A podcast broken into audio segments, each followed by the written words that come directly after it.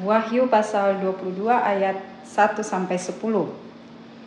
Lalu ia menunjukkan kepadaku sungai air kehidupan yang jernih bagaikan kristal dan mengalir keluar dari tahta Allah dan tahta anak domba itu.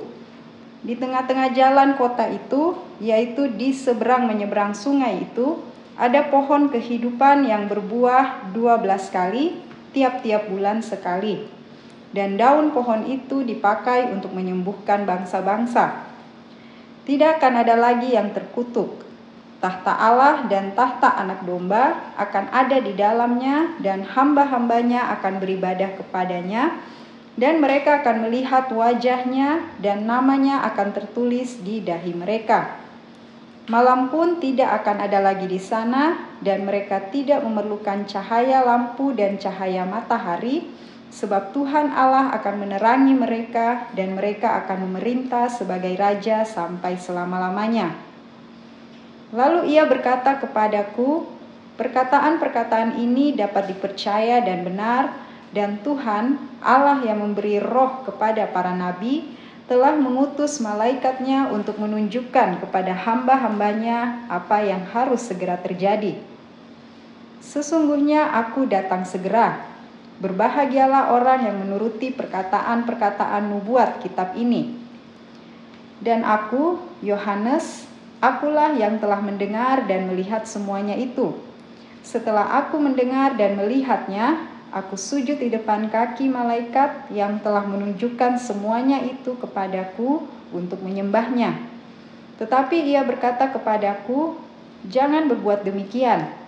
Aku adalah hamba sama seperti engkau dan saudara-saudara seimanmu, para nabi dan semua mereka yang menuruti segala perkataan kitab ini. Sembahlah Allah." Lalu ia berkata kepadaku, Jangan memeteraikan perkataan-perkataan nubuat kitab ini, sebab waktunya sudah dekat. Amin. Oke. Jadi, Bapak Ibu, saudara-saudari, adik-adik yang dikasih Tuhan, di sini bagian terakhir di Wahyu pasal 22 ayat 1 sampai 5 masih lanjutan penjelasan tentang apa itu kota Yerusalem baru. Terus mulai ayat 6 sampai 10 di situ ada dua perkataan. Perkataan dari malaikat yang memperlihatkan semua uh, pewahyuan ini kepada Rasul Yohanes dan kedua ada perkataan Tuhan Yesus sendiri ngomong, ya. Jadi mari kita bahas firman hari ini.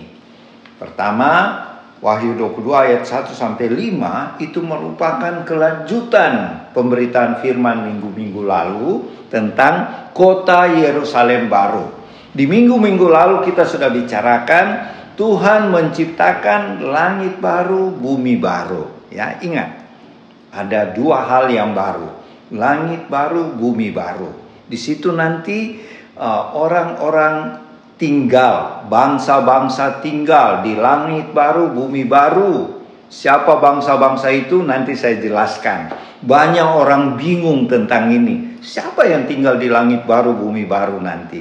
Nah, nanti sebentar saya jelaskan.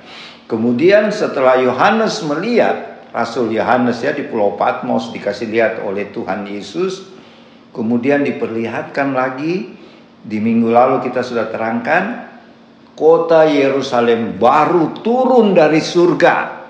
Jadi di mana itu kota Yerusalem baru sekarang? Di surga. Nah, ini banyak keliru ya. Kalau apa namanya? Uh, kalau ada orang meninggal, di orang Kristen selalu bilang sampai jumpa di Yerusalem baru. Nggak gampang ya masuk Yerusalem baru, nggak gampang. Bebe bilang pulang ke rumah Bapak. Kalau rumah Bapak itu di surga ya.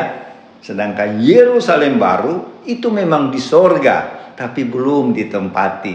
Nanti di kitab Wahyu yang kita baca ini, ketika Yerusalem baru turun di bumi yang baru, langit baru, tadinya dia di sorga ya, baru bisa ditempati.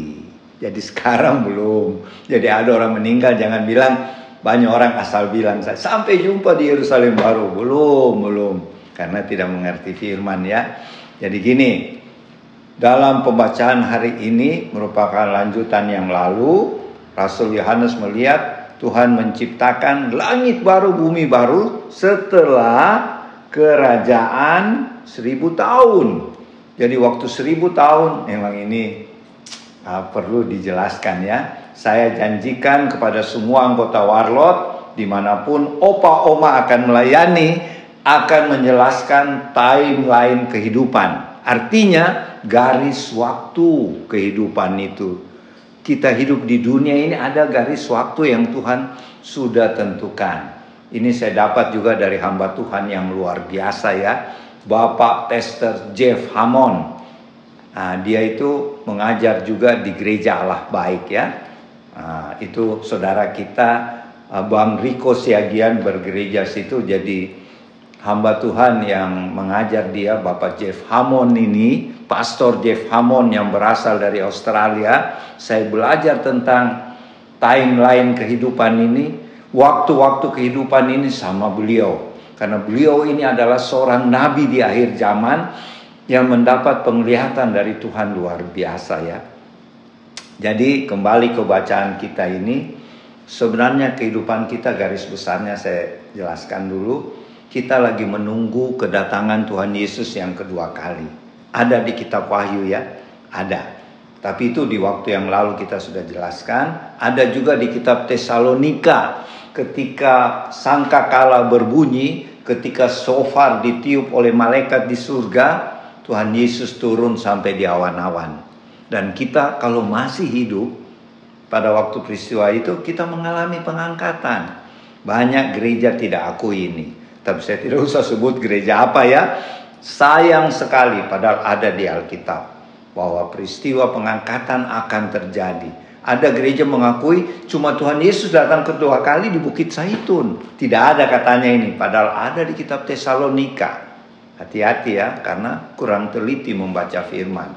Jadi jalan kehidupan kita yang masih hidup saat ini lagi menanti-nanti kedatangan Tuhan Yesus yang kedua kali, yaitu peristiwa pengangkatan.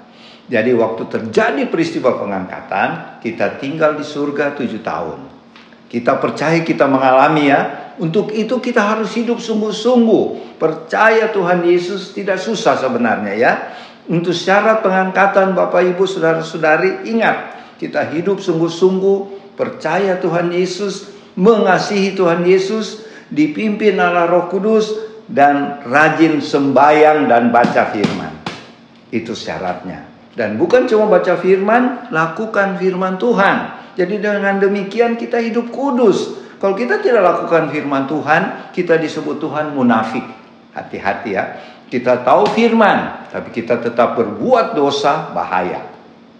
Itu tidak akan mendapat bagian di kerajaan sorga. Alias masuk neraka. Jadi saya ingatkan sebagai hamba Tuhan, Opa bersama Oma dan semua tim warlot kami ingatkan hiduplah benar. Bagaimana hidup benar? Sesuai firman. Jangan melawan firman Tuhan. Karena Tuhan kasih firman untuk kita jalani. Kita simpan janji-janji Tuhan itu supaya kita tidak berbuat dosa. Ya. Dan kalau kita dipimpin Roh Kudus, tidak susah sebenarnya. Banyak orang bilang, "Susah hidup kudus." Opa, bohong. Itu kata-kata iblis. Supaya kita tidak mau hidup kudus, kita masuk neraka. Sedangkan neraka sebenarnya disediakan buat iblis ya, bukan buat kita. Tapi kalau kita kalah, makanya ada nasihat di kitab Efesus, apa? Di kitab Wahyu untuk jemaat Efesus, buat jemaat di Smyrna, Philadelphia, hiduplah sebagai pemenang. Artinya apa? Kita mengalahkan iblis, mengalahkan dosa. Jangan kita jatuh dalam dosa. Jangan kita bilang gini, banyak orang Kristen bilang gini, rohnya kita penurut Pak Pendeta, tetapi apa? Tubuh kita, daging kita lemah. Itu kalau tidak hidup dalam Roh Kudus, daging yang berkuasa. Hati-hati.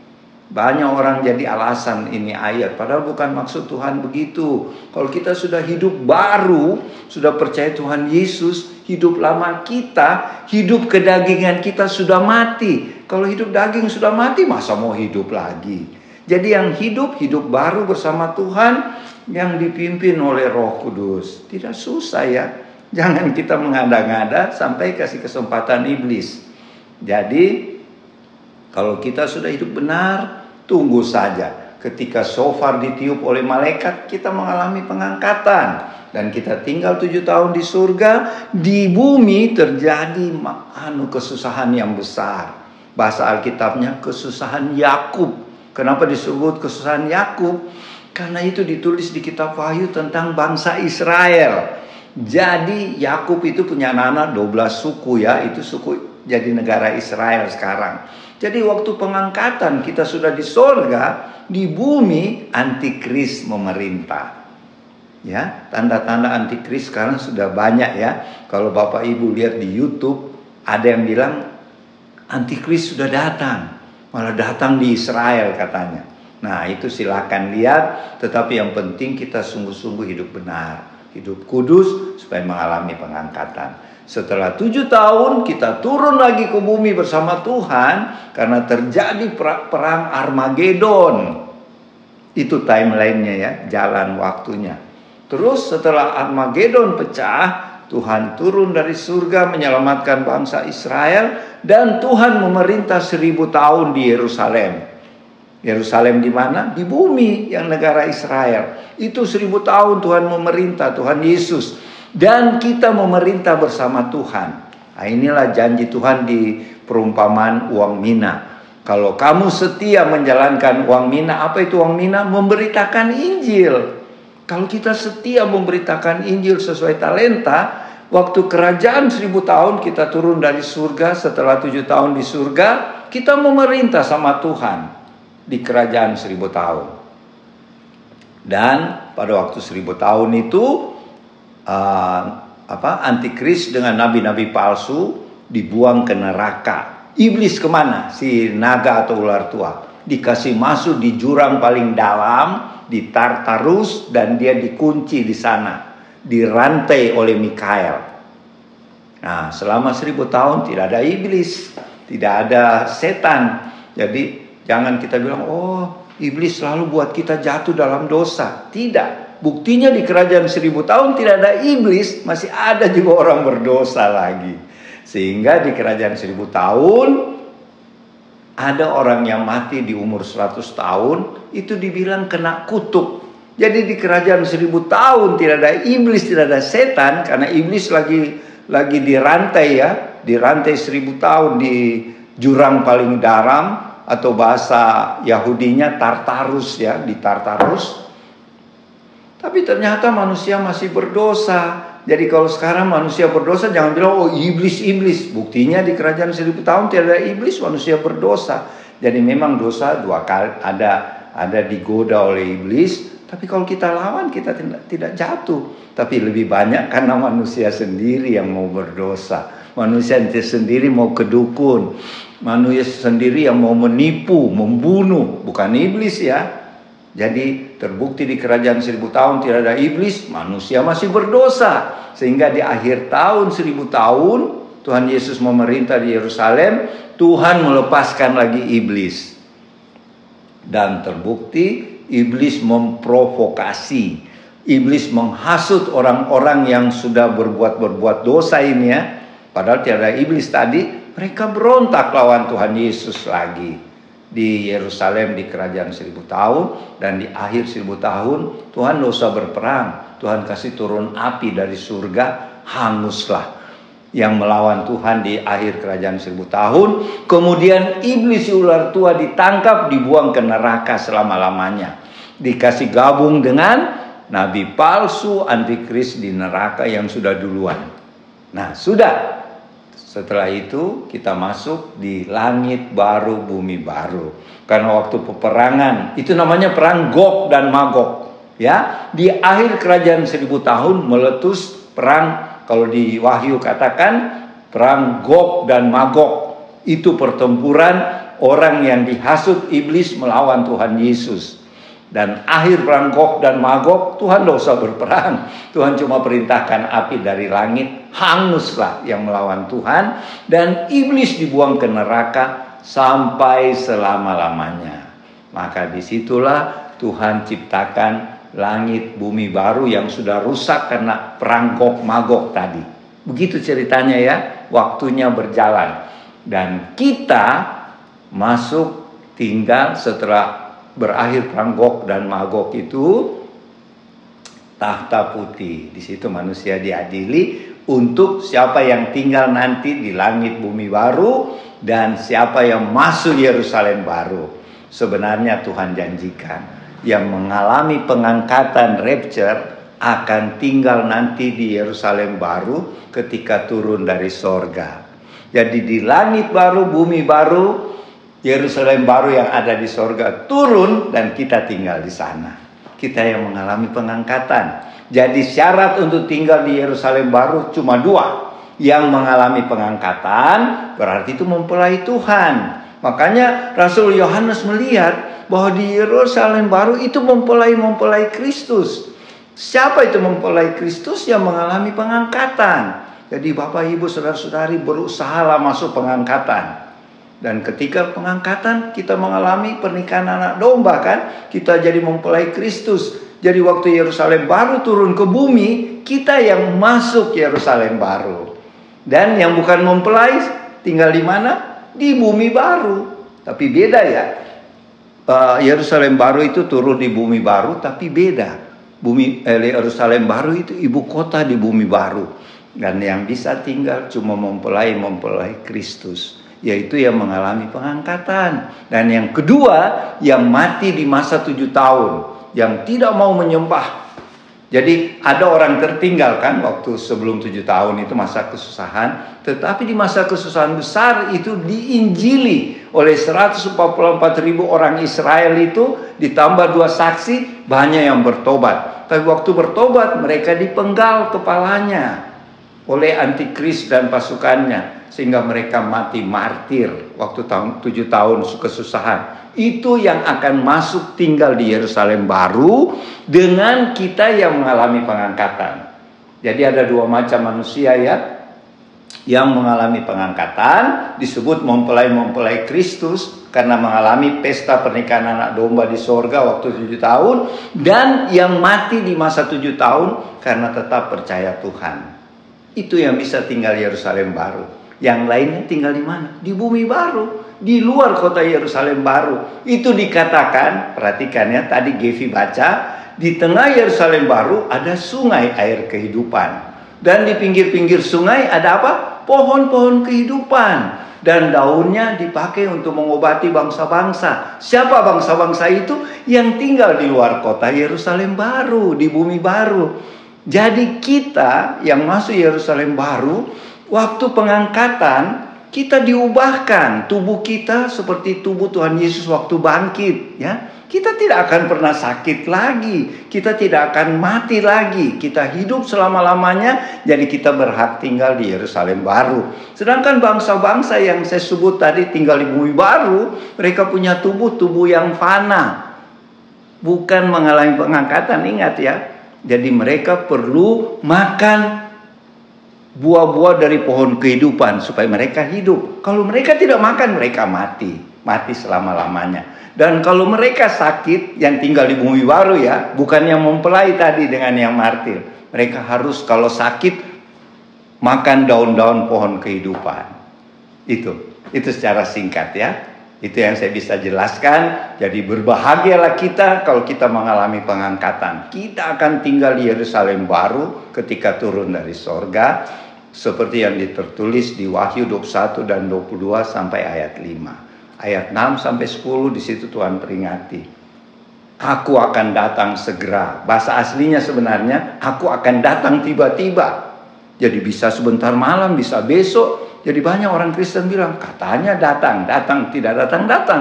Tapi maksudnya bahasa aslinya aku akan datang tiba-tiba. Makanya Tuhan berpesan, berjaga-jaga dan berdoalah karena kamu tidak tahu kapan aku datang, ya. Itu pesan Tuhan di ayat 6 sampai 10 dari uh, Wahyu pasal 2 dan nanti minggu depan berakhirlah kitab Wahyu kita akan terangkan lagi. Saya persilahkan Oma Palar untuk melengkapi. Silakan Oma Palar. Selamat siang Bapak Ibu, teman-teman warlot di rumah kita jumpa lagi pada siang hari ini saya menambahkan apa yang tadi Opa terangkan di ayat pembacaan kita hari ini mengenai langit baru kedatangan Tuhan. Ya bagaimana Tuhan mempunyai rencana mengatur rencananya dengan waktu yang Tuhan sudah berikan yang sudah dijelaskan tadi. Tapi saya tidak menjelaskan saya tidak menambahkan. Karena itu sudah ya dan amin ya. Tetapi yang saya ingin sedikit menerangkan di sini di dalam Tuhan tidak ada waktu tetapi ini diberikan untuk kita manusia. Sejak kejatuhan Adam itulah dimulai waktu bagi manusia. Tetapi waktu yang Tuhan berikan pada manusia itu ada ada aturan, ada ada uh, waktu. Setiap waktu itu ada rencana Tuhan berlaku di situ. Sampai pada kita baca pembacaan firman pada hari ini Bapak Ibu, teman-teman di rumah, uh, yang saya mau jelaskan, tambahkan banyak manusia, ciptaan Tuhan, orang, tapi khususnya anak Tuhan. Saya percaya, saya juga mempelajari itu banyak yang belum mengerti, belum menyadari bagaimana waktu yang Tuhan berikan pada kita. Ya, seperti Oba katakan tadi, ada time lainnya, ada ada waktu, waktu yang Tuhan berikan khusus pada akhirnya. Kalau waktu itu kalau Tuhan kita katakan waktu, selalu ada awal dan akhir. Tapi kita percaya, kita tahu Tuhan tidak ada awal dan akhir. Awal dan akhir menurut Tuhan, ya. Semua Tuhan sudah bilang, katakan bahwa saya adalah alfa dan omega. Itu bagi kita.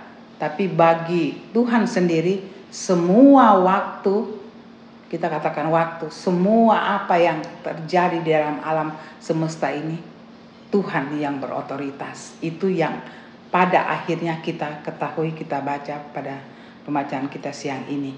Yang saya pernah katakan, eh, saya pernah pelajari Opa dengan Oma mengenai tadi yang Opa katakan penginjil ya bagaimana uh, yang sekarang yang sekarang uh, saudara seiman kita tim kita di Kosiagian adalah pendetanya John Hammond ya. Beliau sebenarnya pernah be, uh, menginjil pernah bertugas di Poso. Itu kami dapat bukunya bagus. Tapi bukunya ada, ada tidak ada di kami. Kami sudah tinggalkan di Makassar. Tapi kami sangat ingat Bagaimana itu saya juga sedikit terangkan bagaimana Tuhan kalau memakai kita. Tahun itu kami sangat menggebu-gebu hidup di dalam Tuhan ya uh, kasih mula-mula ya bagaimana akhir dunia ini sampai Tuhan ketemukan. Kalau kita rindu Tuhan akan ketemukan. Nah, ketemukan saya juga lupa di mana, tapi saya ketemukan buku itu. Kalau tidak salah kami beli di toko buku dan begitulah panggilan kami Tuhan bimbing sampai pada hari ini mengenai rupanya kami adalah generasi akhir zaman. Dan saya mengulangi sedikit, saya tambahkan, jelaskan kepada teman-teman yang menonton pada siang hari ini bahwa di situ peta zaman, judulnya peta zaman.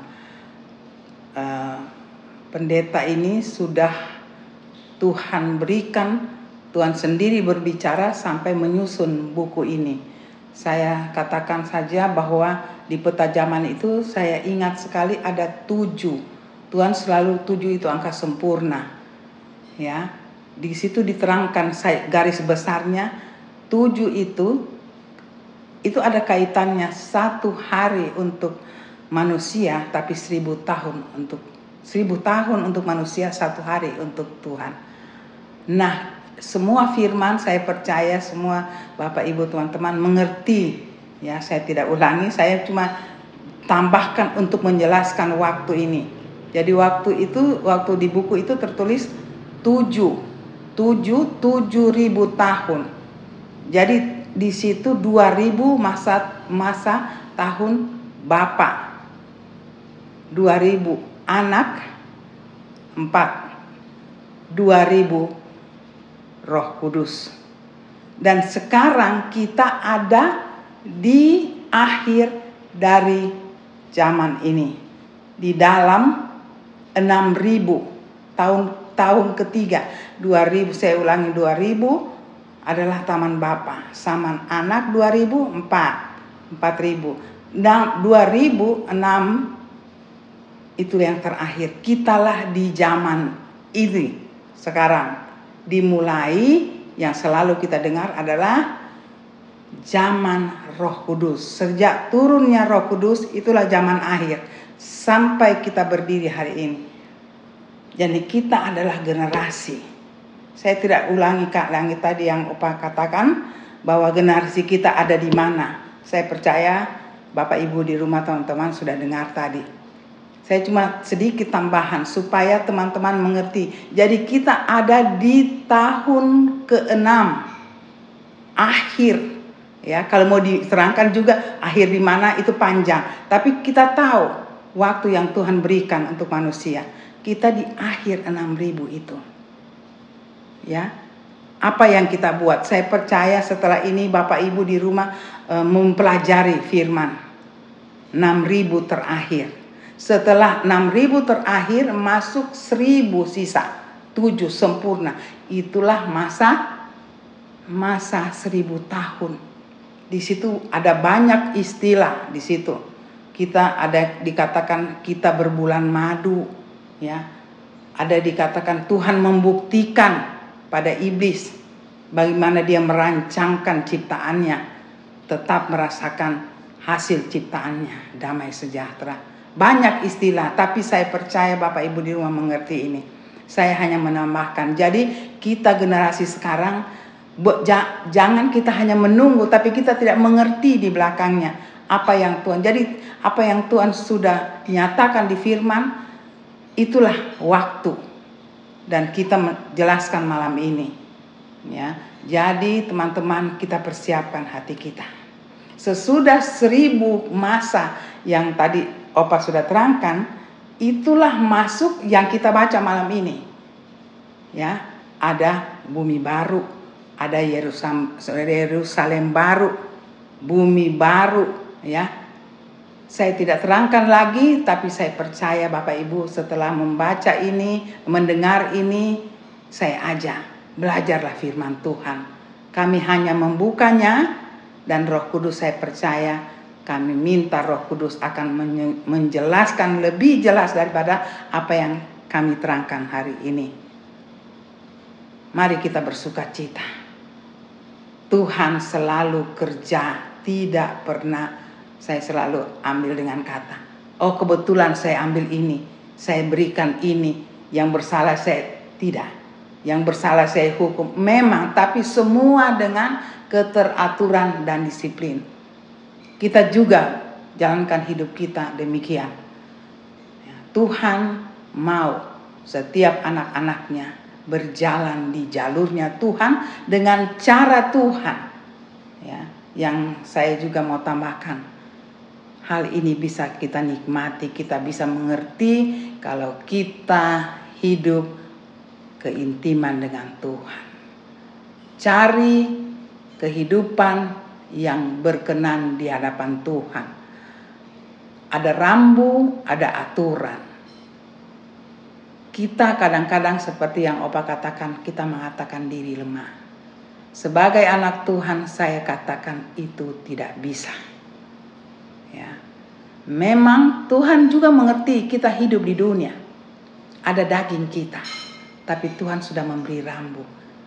Aku menjadi standar hidup setiap standar hidup yang Tuhan berikan selalu sempurna. Dan bagaimana kita melepaskan kata kelemahan kita. Kalau saya memberi itu saran saya ya. Secara pribadi, jangan selalu mengatakan kelemahan kita. Karena kami orang supernatural, di dalam kelemahan itu iblis masuk. Saya lemah di sini. Saya, kita harus tahu, bukan berarti kita tidak mau tahu kita harus tahu dan itu tidak menjadi titik tolak tapi saya tahu Tuhan akan sempurnakan dan pasti sempurnakan Karena kita punya standar hidup adalah Tuhan. Standar hidup kita bukan dunia, tapi standar hidup kita adalah Tuhan. Inilah banyak rambu-rambu secara garis besar saja untuk kita pada sampai kita bisa hidup, kita bisa mengerti pada seperti pembacaan malam ini. Itu tidak bisa dimengerti kalau kita tidak hidup di, bersama Tuhan, di dalam Tuhan Tuhan dengan kita menjadi satu, bukan dua, menjadi satu. Ya, kita akan tahu rencana Tuhan. Banyak orang katakan, saya ulang-ulang di dalam setiap uh, apa yang kami bawakan. Tuhan itu bukan misteri bagi kita. Bukan. Semua ini saja akhir zaman apa yang terjadi. Ya, dengan rencananya yang begitu indah, begitu teliti, begitu teratur. Dia beritahu, apalagi kehidupan kita sehari-hari. Cuma satu, kita tidak melekatkan diri kita pada Tuhan. Bagaimana di, melekat seperti yang Opa katakan, setiap hari dengan firman dan doa. Tidak ada cara lain. Minta jadikan diri kita, hati kita, roh kita adalah Tuhan. Tuhan bersatu dengan kita. Jadi kita adalah Tuhan. Biar orang lain melihat kita ada Tuhan. Bukan kita jadi Tuhan, tetapi rohnya Tuhan ada, sikap kita adalah Tuhan. Kalau sudah begini, apakah kita tidak tidak Tuhan tidak lengkap untuk memberi ketahukan seluruh rencananya dalam hidup kita? Itu pasti. Ya, tapi ada satu yang misteri, waktu. Waktu secara garis besar yang saya katakan tadi, itu Tuhan sudah beritahu. Karena kita bersama dia meneliti apa sebenarnya itu Tuhan mau. Itu itu hasil daripada Tuhan berikan karena kita mau. Tuhan berikan ke yang sayang kita bicara kepada pendeta John Hammond. Itu itu dari Tuhan karena kita mau. Dia mau, dia tulis dan kita mau Tuhan data Tuhan ketemukan apalagi rencana kita. Tahu. Ya. Waktu yang tepat itu misteri bagi kita. Kadang-kadang tuh, kadang-kadang kita katakan Tuhan, sudah Tuhan. Aku sudah lakukan Tuhan. Itu menurut kita, menurut Tuhan.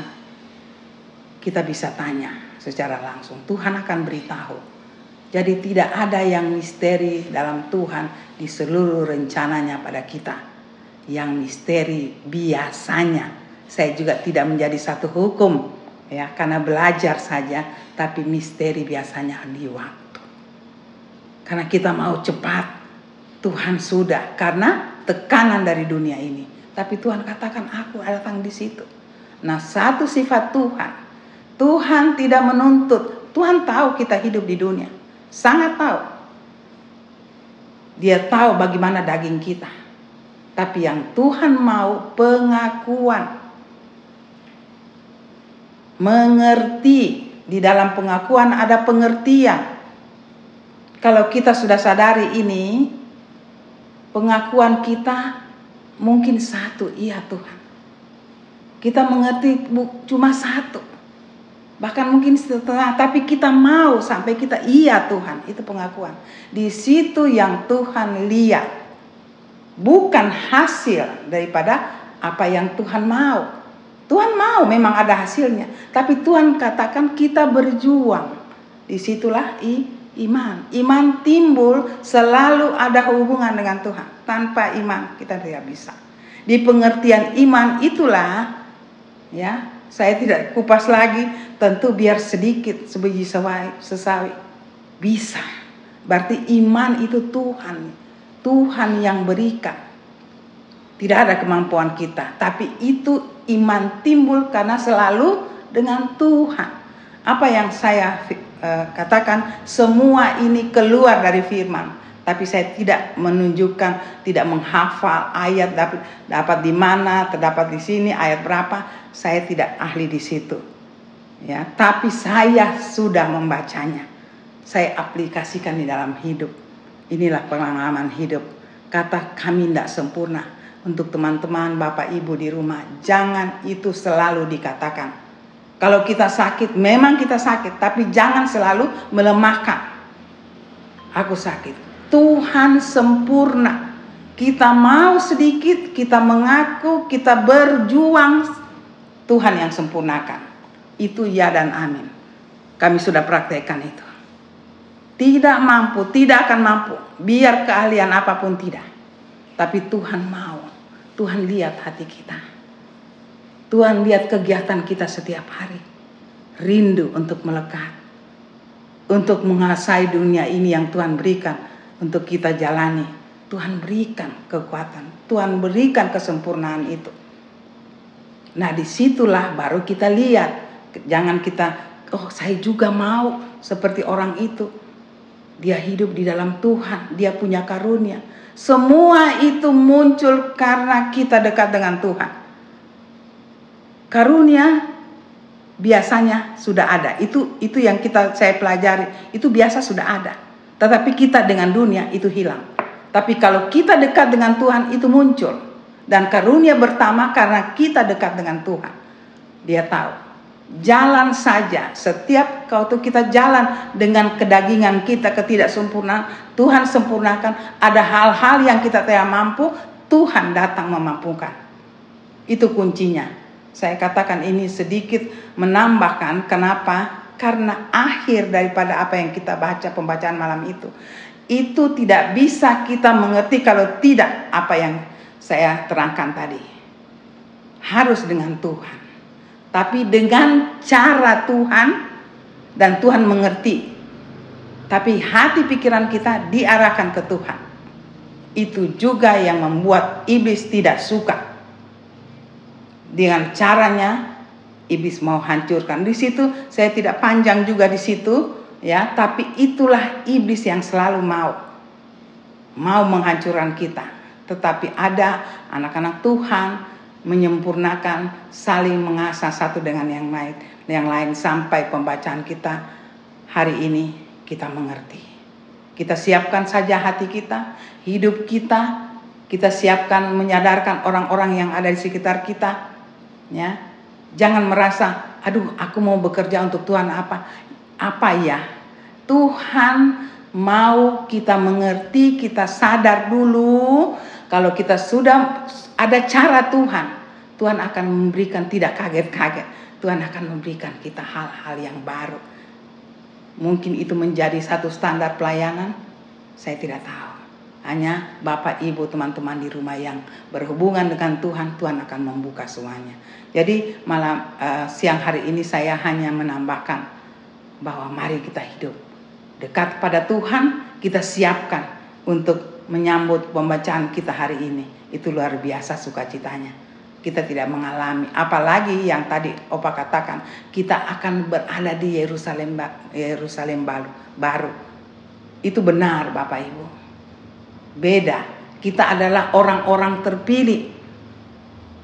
Kalau kita hayati ini, itu sangat luar biasa kehidupan anak-anak Tuhan di zaman kita.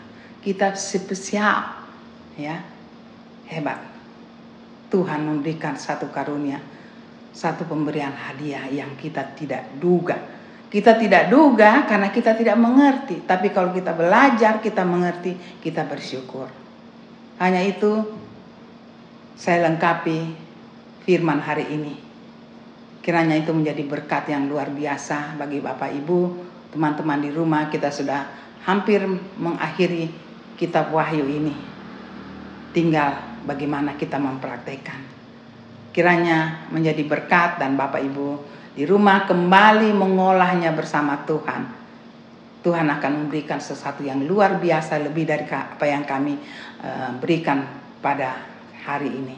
Sampai kita jumpa di minggu depan. Tuhan memberkati Maranatha. Amin.